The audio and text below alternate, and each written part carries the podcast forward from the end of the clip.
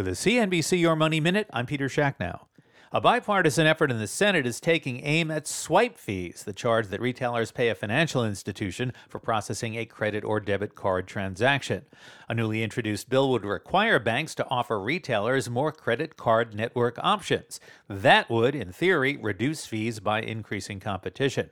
Rohit Chopra, director of the Consumer Financial Protection Bureau, says regulators have been trying to take steps for years to reduce those fees. The FTC took action against MasterCard about blocking competition.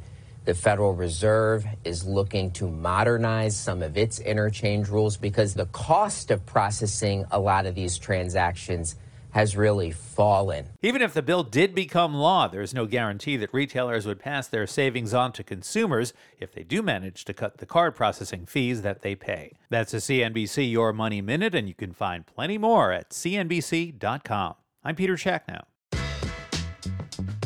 Join Finteract, a peer to peer community of financial services professionals, and keep your finger on the pulse of the industry. Finteract offers a digital hub to start conversations, connect with fresh perspectives, and problem solve with peers. This members only community also provides access to virtual and in person events where you can chat tech stack, develop efficiencies, and learn new ways to propel your business forward. Apply at finteract.net.